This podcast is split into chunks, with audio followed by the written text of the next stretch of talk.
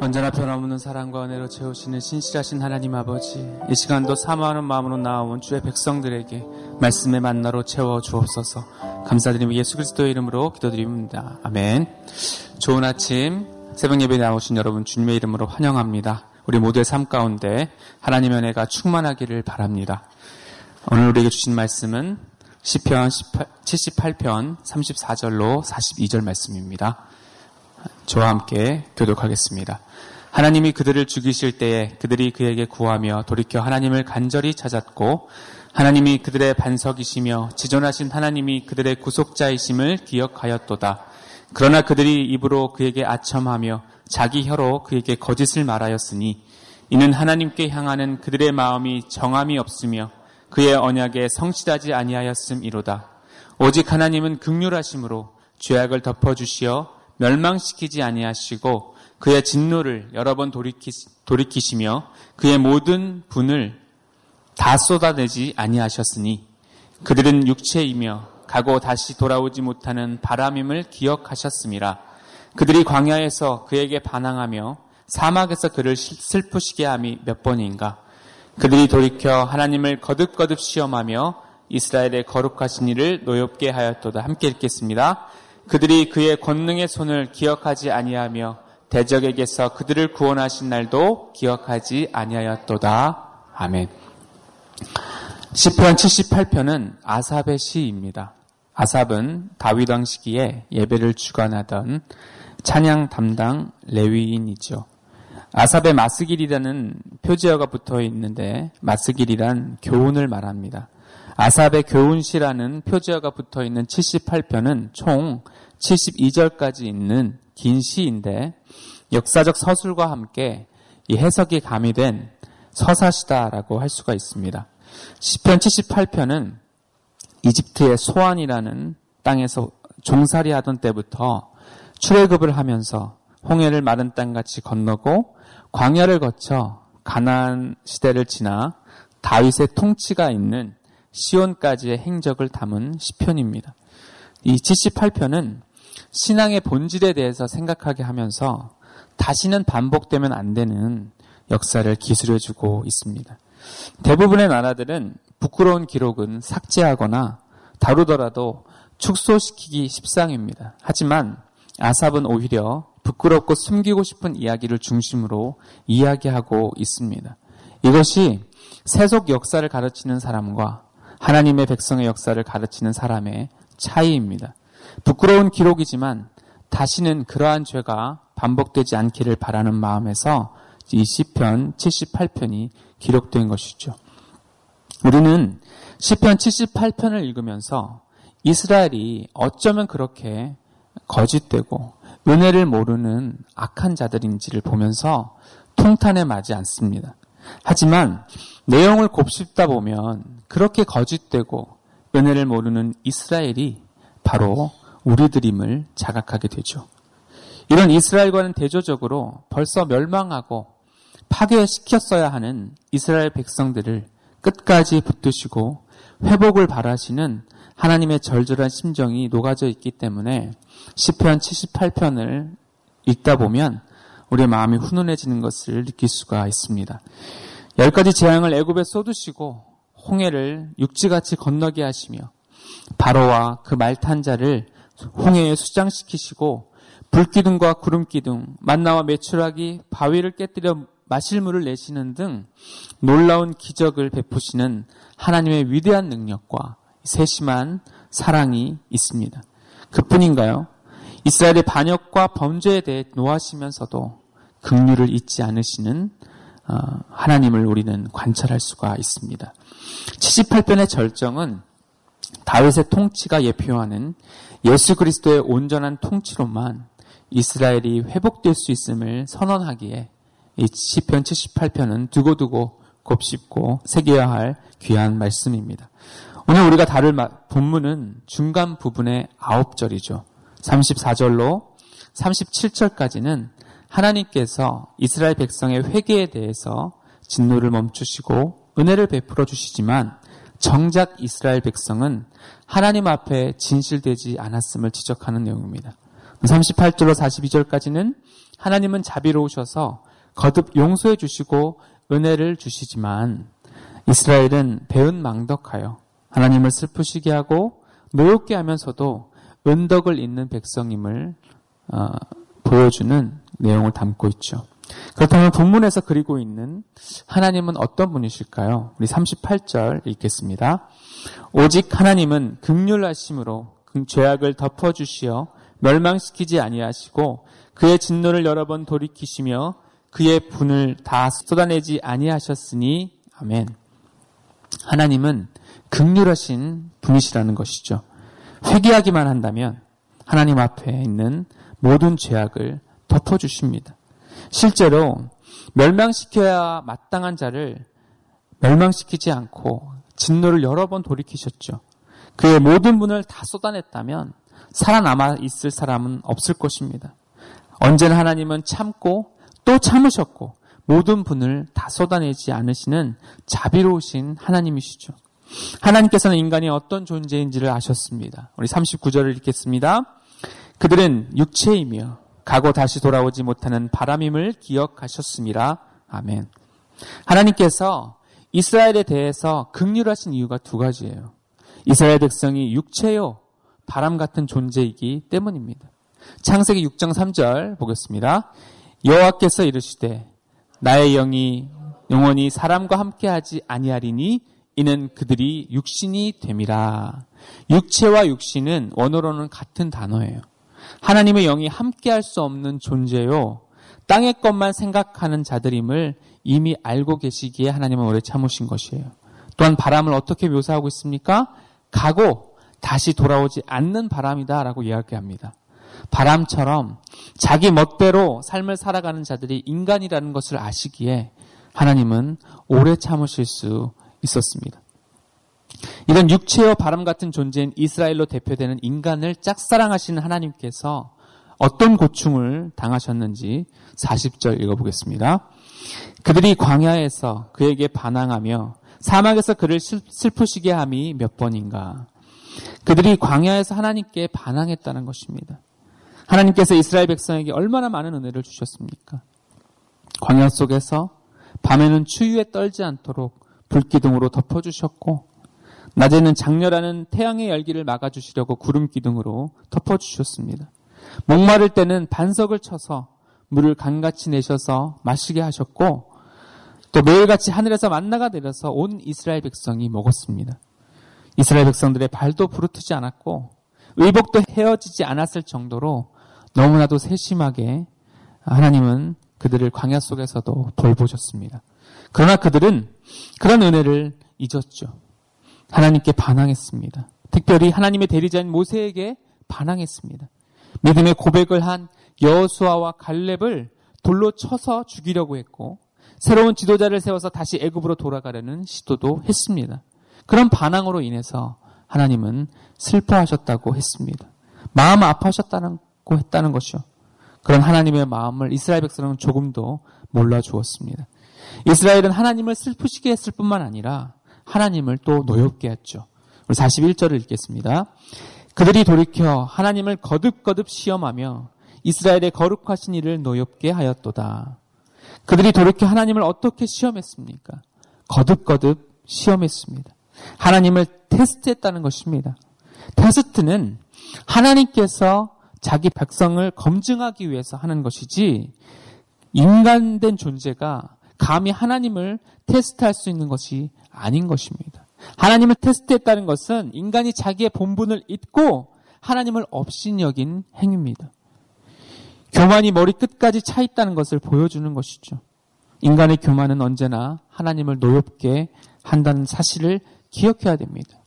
예를 들면 만나는 기적의 음식입니다. 매일같이 각 가정에 필요한 만큼만 거둬야지 더 많이 거두면 나머지는 하루가 가기 전에 벌레가 생기고 냄새가 나서 못 먹게 되었습니다. 만나는 하나님께서 한정판으로 광야 40년 동안에만 내린 하늘의 음식입니다. 이 만나에 대해서 그들이 뭐라고 불평을 나중에 하냐면 민수기 21장 5절입니다. 시작. 백성이 하나님의 모세를 향하 하나님의 모세를 향하여 원망하며 어, 원망하되 어찌하여 우리를 애굽에서 인도해 내어 이 광야에서 죽게 하는가? 이곳에서는 먹을 것도 없고 물도 없도다. 우리 마음이 이 하찮은 음식을 싫어하노라 하매 아멘. 그들은 하늘의 음식 만나를 하찮은 음식으로 폄훼하였습니다. 즉 하나님의 선물과 은혜에 대해서 그들은 하찮게 여겼던 것이죠. 마치 에서가 장자권에 대해서 하찮게 여겼던 것처럼 하나님께서 주신 은혜를 하찮게 여겼기 때문에 그들은 하나님의 진노를 부르게 된 것이죠. 하나님을 슬프시게 하고 하나님을 노엽게 하는 자들의 특징이 무엇입니까? 하나님의 권능과 구원의 날을 잊어버리는 것입니다. 42절을 읽겠습니다. 그들이 그의 권능의 손을 기억하지 아니하며 대적에게서 그들을 구원하신 날도 기억하지 아니하였도다. 아멘. 하나님의 권능의 손으로 건짐을 받았지만 마치 건짐받은 사실이 없었던 것처럼 행동한 것입니다. 구원을 받았음에도 불구하고 구원받지 않은 자의 모습으로 살아갔다는 것입니다. 왜 그들이 하나님의 권능의 손을 기억하지 않았고 구원의 날을 기억하지 않았습니까? 고난 속에서 못된 자아가 깨어지지 않았기 때문에 그렇습니다. 축복과 안정 속에서 더욱 거세어지는 이 자아가 하나님을 잊게 한 것입니다. 그래서 하나님께서는 사랑하시는 자에게 고난을 주시죠. 그래서 그 고난을 통해서 못된 자아가 깨어지도록 하시는 것입니다. 고난이 임하여 우리의 못된 자아가 깨질 때 우리는 어떻게 하죠? 하나님을 찾습니다. 우리 34절을 읽겠습니다.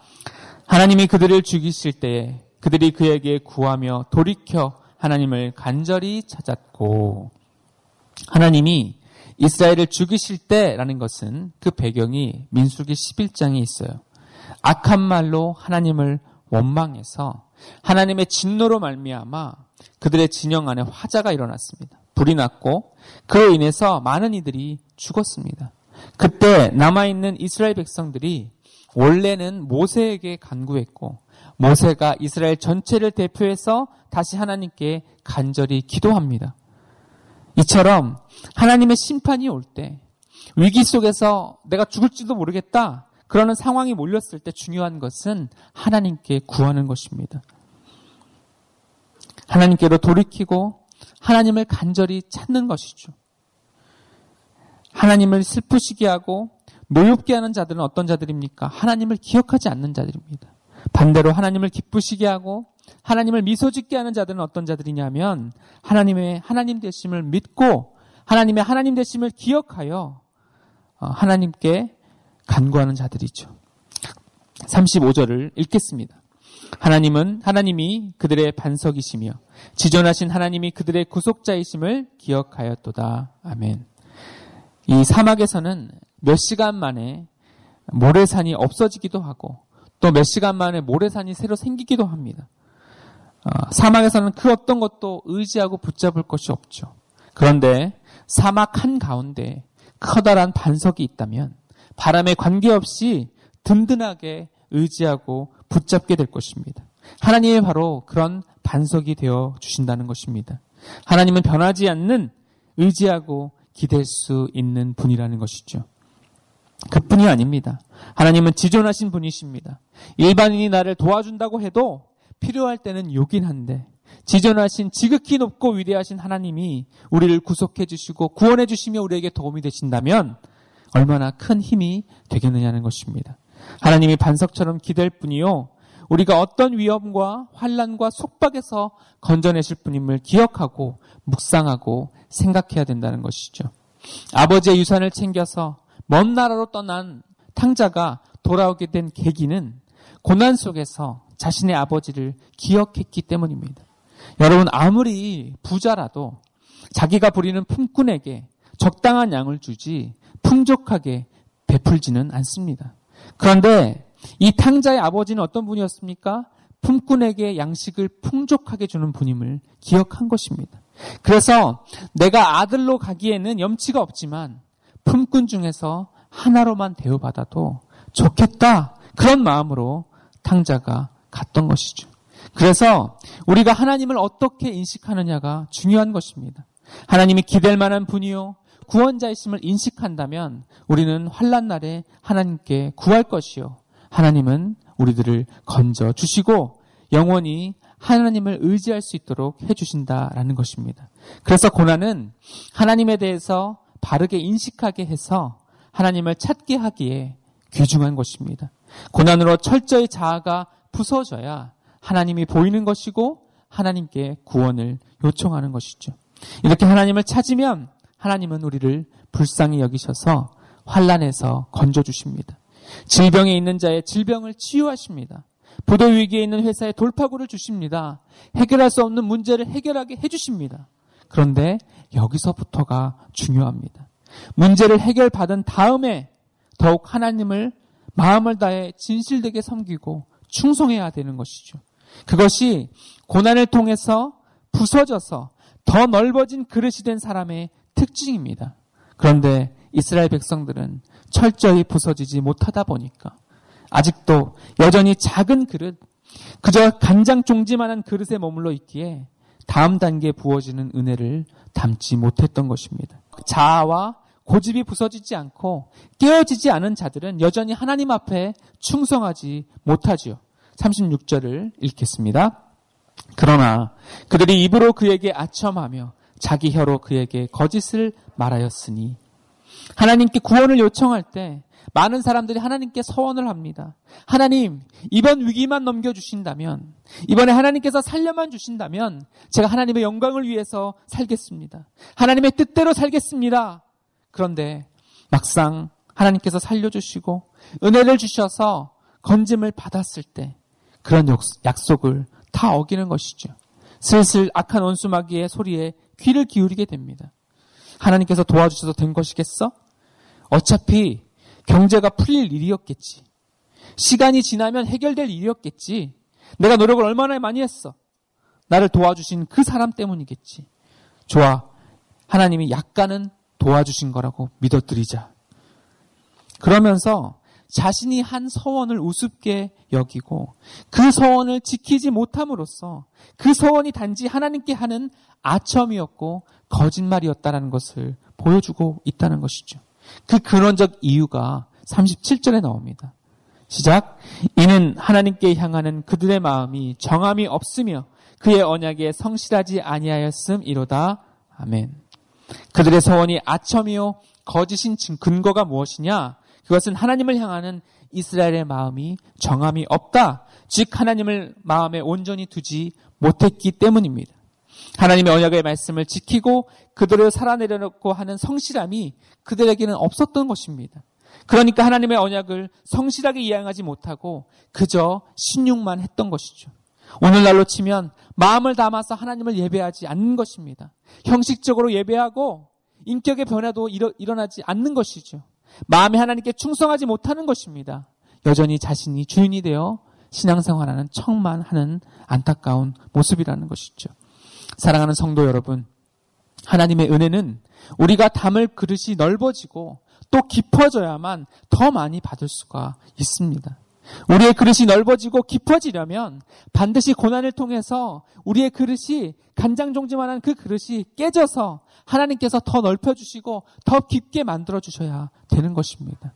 가장 안타까운 사람은 불신자들처럼 하나님의 은혜를 받고 있음에도 그 은혜의 대상이신 하나님을 모르고 사는 사람이죠. 그 다음으로 안타까운 사람은 교회 출석하는 불신자처럼 하나님의 은혜로 구원을 받았지만 받은 구원을 기억하지 못하고 하나님을 의지, 하지 않고 언약의 말씀에 충성하지 못하며 그 당시의 문제를 해결받은 것으로만 끝나는 사람입니다. 이와 같이 고난 속에서 완전히 안 깨어지면 하나님께 충성하지 못한 이스라엘처럼 되는 것입니다. 이사야서 29장 13절 같이 보겠습니다. 주께서 이르시되 이 백성이 입으로는 나를 가까이 하며 입술로는 나를 공경하나 그들의 마음은 내게서 멀리 떠났나니 그들이 나를 경외함은 사람의 계명으로 가르침을 받았을 뿐이라. 아멘. 왜 이스라엘 백성은 입술과 마음이 따로 놀게 되었습니까? 다시 스물스물 올라오는 못된 자아가 하나님을 향한 신앙을 좀먹었기 때문입니다. 그래서 형식적인 신앙인으로 전락한 것입니다. 그러므로 우리는 고난 속에서 이 못된 자아가 깨어져야 됩니다. 철저히 부서져야 됩니다. 그럴 때 더 큰 그릇으로 하나님을 하나님의 영광을 하나님의 은혜를 담게 될 것입니다. 혹시 지금 고난 중에 있는 분들이 계십니까? 고난 속에서 여러분들은 무지 외로울 것입니다. 고난 속에서 여러분은 혼자 통곡해야 될 때가 많을 것입니다. 고난 속에서 여러분은 쓰라린 아픔을 경험하게 될 것입니다. 그래야 나의 아집과 고집이 깨어집니다. 그래야 하나님의 은혜를 배반하고 받은 덕을 잇는 악한 자아가 깨지게 되는 것입니다. 그래야 나중에 생기는 부작용을 막을 수가 있습니다. 축복과 은혜와 구원을 받은 이스라엘 백성이 왜 하나님을 잊고 아첨과 거짓으로 가득하였습니까? 자아가 죽지 못했기 때문입니다. 덜 죽은 자아는 반드시 기운을 차리고 하나님을 잊게 만들고 하나님께 진실하지 못하게 해서 하나님의 진노를 부르게 된다는 것입니다. 우리가 어떤 사람의 인격을 평가할 수 있는 시급석이 있죠. 작은 힘, 작은 재물, 작은 지위, 작은 인기가 주어졌을 때 그것을 어떻게 쓰느냐를 보면 됩니다. 예수 그리스도를 위해서 쓰는가? 아니면 자기 자신을 위해 쓰는가? 사회를 보십시오. 힘과 재물과 지위와 인기가 주어졌을 때 자신을 위해 쓰는 자들로 인하여서 사회는 혼란을 경험합니다. 교회 안에 불신자들조차도 세상에서 그 힘을 자신을 위해서 쓰니까 믿는다고 하지만 그 영향력을 발휘하지 못하는 것입니다. 하지만 자아가 철저히 죽어져서 예수 그리스도를 위해서 사용되는 힘과 재물과 지위와 인기는 질서를 세우고 넘어진 자를 일으켜주고 사회에 힘을 줄 수 있는 것입니다. 그러므로 우리는 하나님께서 우리에게 축복과 은혜를 주셔서 힘을 가질수록 겸손해야 됩니다. 하나님의 구원과 축복과 은혜가 임할, 임할 때 자기 부인이 있어야 됩니다. 그렇지 않으면 귀한 축복과 은혜를 허망한 곳에 함부로 쓰게 되는 것입니다. 나는 아무것도 아님을 늘 고백해야 됩니다. 주님께서 맡겨주신 일이 있습니까? 사명이 있습니까? 온 마음을 다해서 희생하며 충성으로 감당해야 됩니다. 그것이 하나님의 크신 자비하심에 대한 올바른 반응이요. 우리의 도리인 줄 믿습니다. 말씀의 결론을 맺겠습니다. 하나님은 노하기를 더디하시고 진노 중에도 긍휼을 잊지 않으시는 자비로우신 주님이십니다. 인간은 육체요 바람이라는 것을 아시면서도 짝사랑하시는 분이십니다. 우리가 주님을 배반하여 주님을 슬프시게 하고 주님을 시험하여 진노를 불렀습니다. 하나님의 구원을 잊고 하나님의 은혜를 망각했습니다. 그런 우리를 위해서 하나님은 우리를 사랑하기 때문에 고난을 주십니다. 고난은 괴롭고 힘들지만 그 고난이 아니면 우리의 못된 자아가 죽지 않습니다. 자아가 철저히 깨져야 됩니다. 그래서 우리의 그릇이 넓어지고 또 깊어져야만 하나님의 은혜가 더 많이 담깁니다. 그래야 우리가 하나님의 은혜에 올바로 반응하는 충성된 증인이 되는 것입니다. 고난을 통해 자아가 철저히 죽고 더 깊어지고 넓어진 신앙의 그릇으로 하나님의 축복과 은혜를 더 많이 담아 주의 영광을 위해 기꺼이 쏟아붓는 저와 여러분 되시기를 바랍니다. 기도하겠습니다. 사랑과 은혜가 풍성하신 하나님 아버지, 육체와 바람 같은 인생을 불쌍히 여겨 주옵소서. 더 이상 하나님께 반역하여 하나님을 슬프시게 하지 않게 하여 주옵소서. 더 이상 하나님을 시험하여 하나님을 노엽게 하지 않게 하여 주시옵소서. 하나님의 만 가지 은혜를 망각하고 있는 자가 되지 않기를 원합니다. 우리 안에 있는 못된 자아가 고난을 통해서 철저히 깨어지게 하여 주옵소서. 내 그릇이 고난을 통해 깨어져서 간장 종지 같은 우리의 신앙의 그릇이 더 넓어지고 더 넓어지고 더 깊어지게 하여 주옵소서. 하나님께서 부어주시는 축복과 은혜를 더 많이 받아 하나님의 영광을 위하여 기꺼이 쏟아드리는 축복된 삶을 살게 하여 주시옵소서. 감사드리며 우리 구주 예수 그리스도의 이름으로 기도드립니다. 아멘.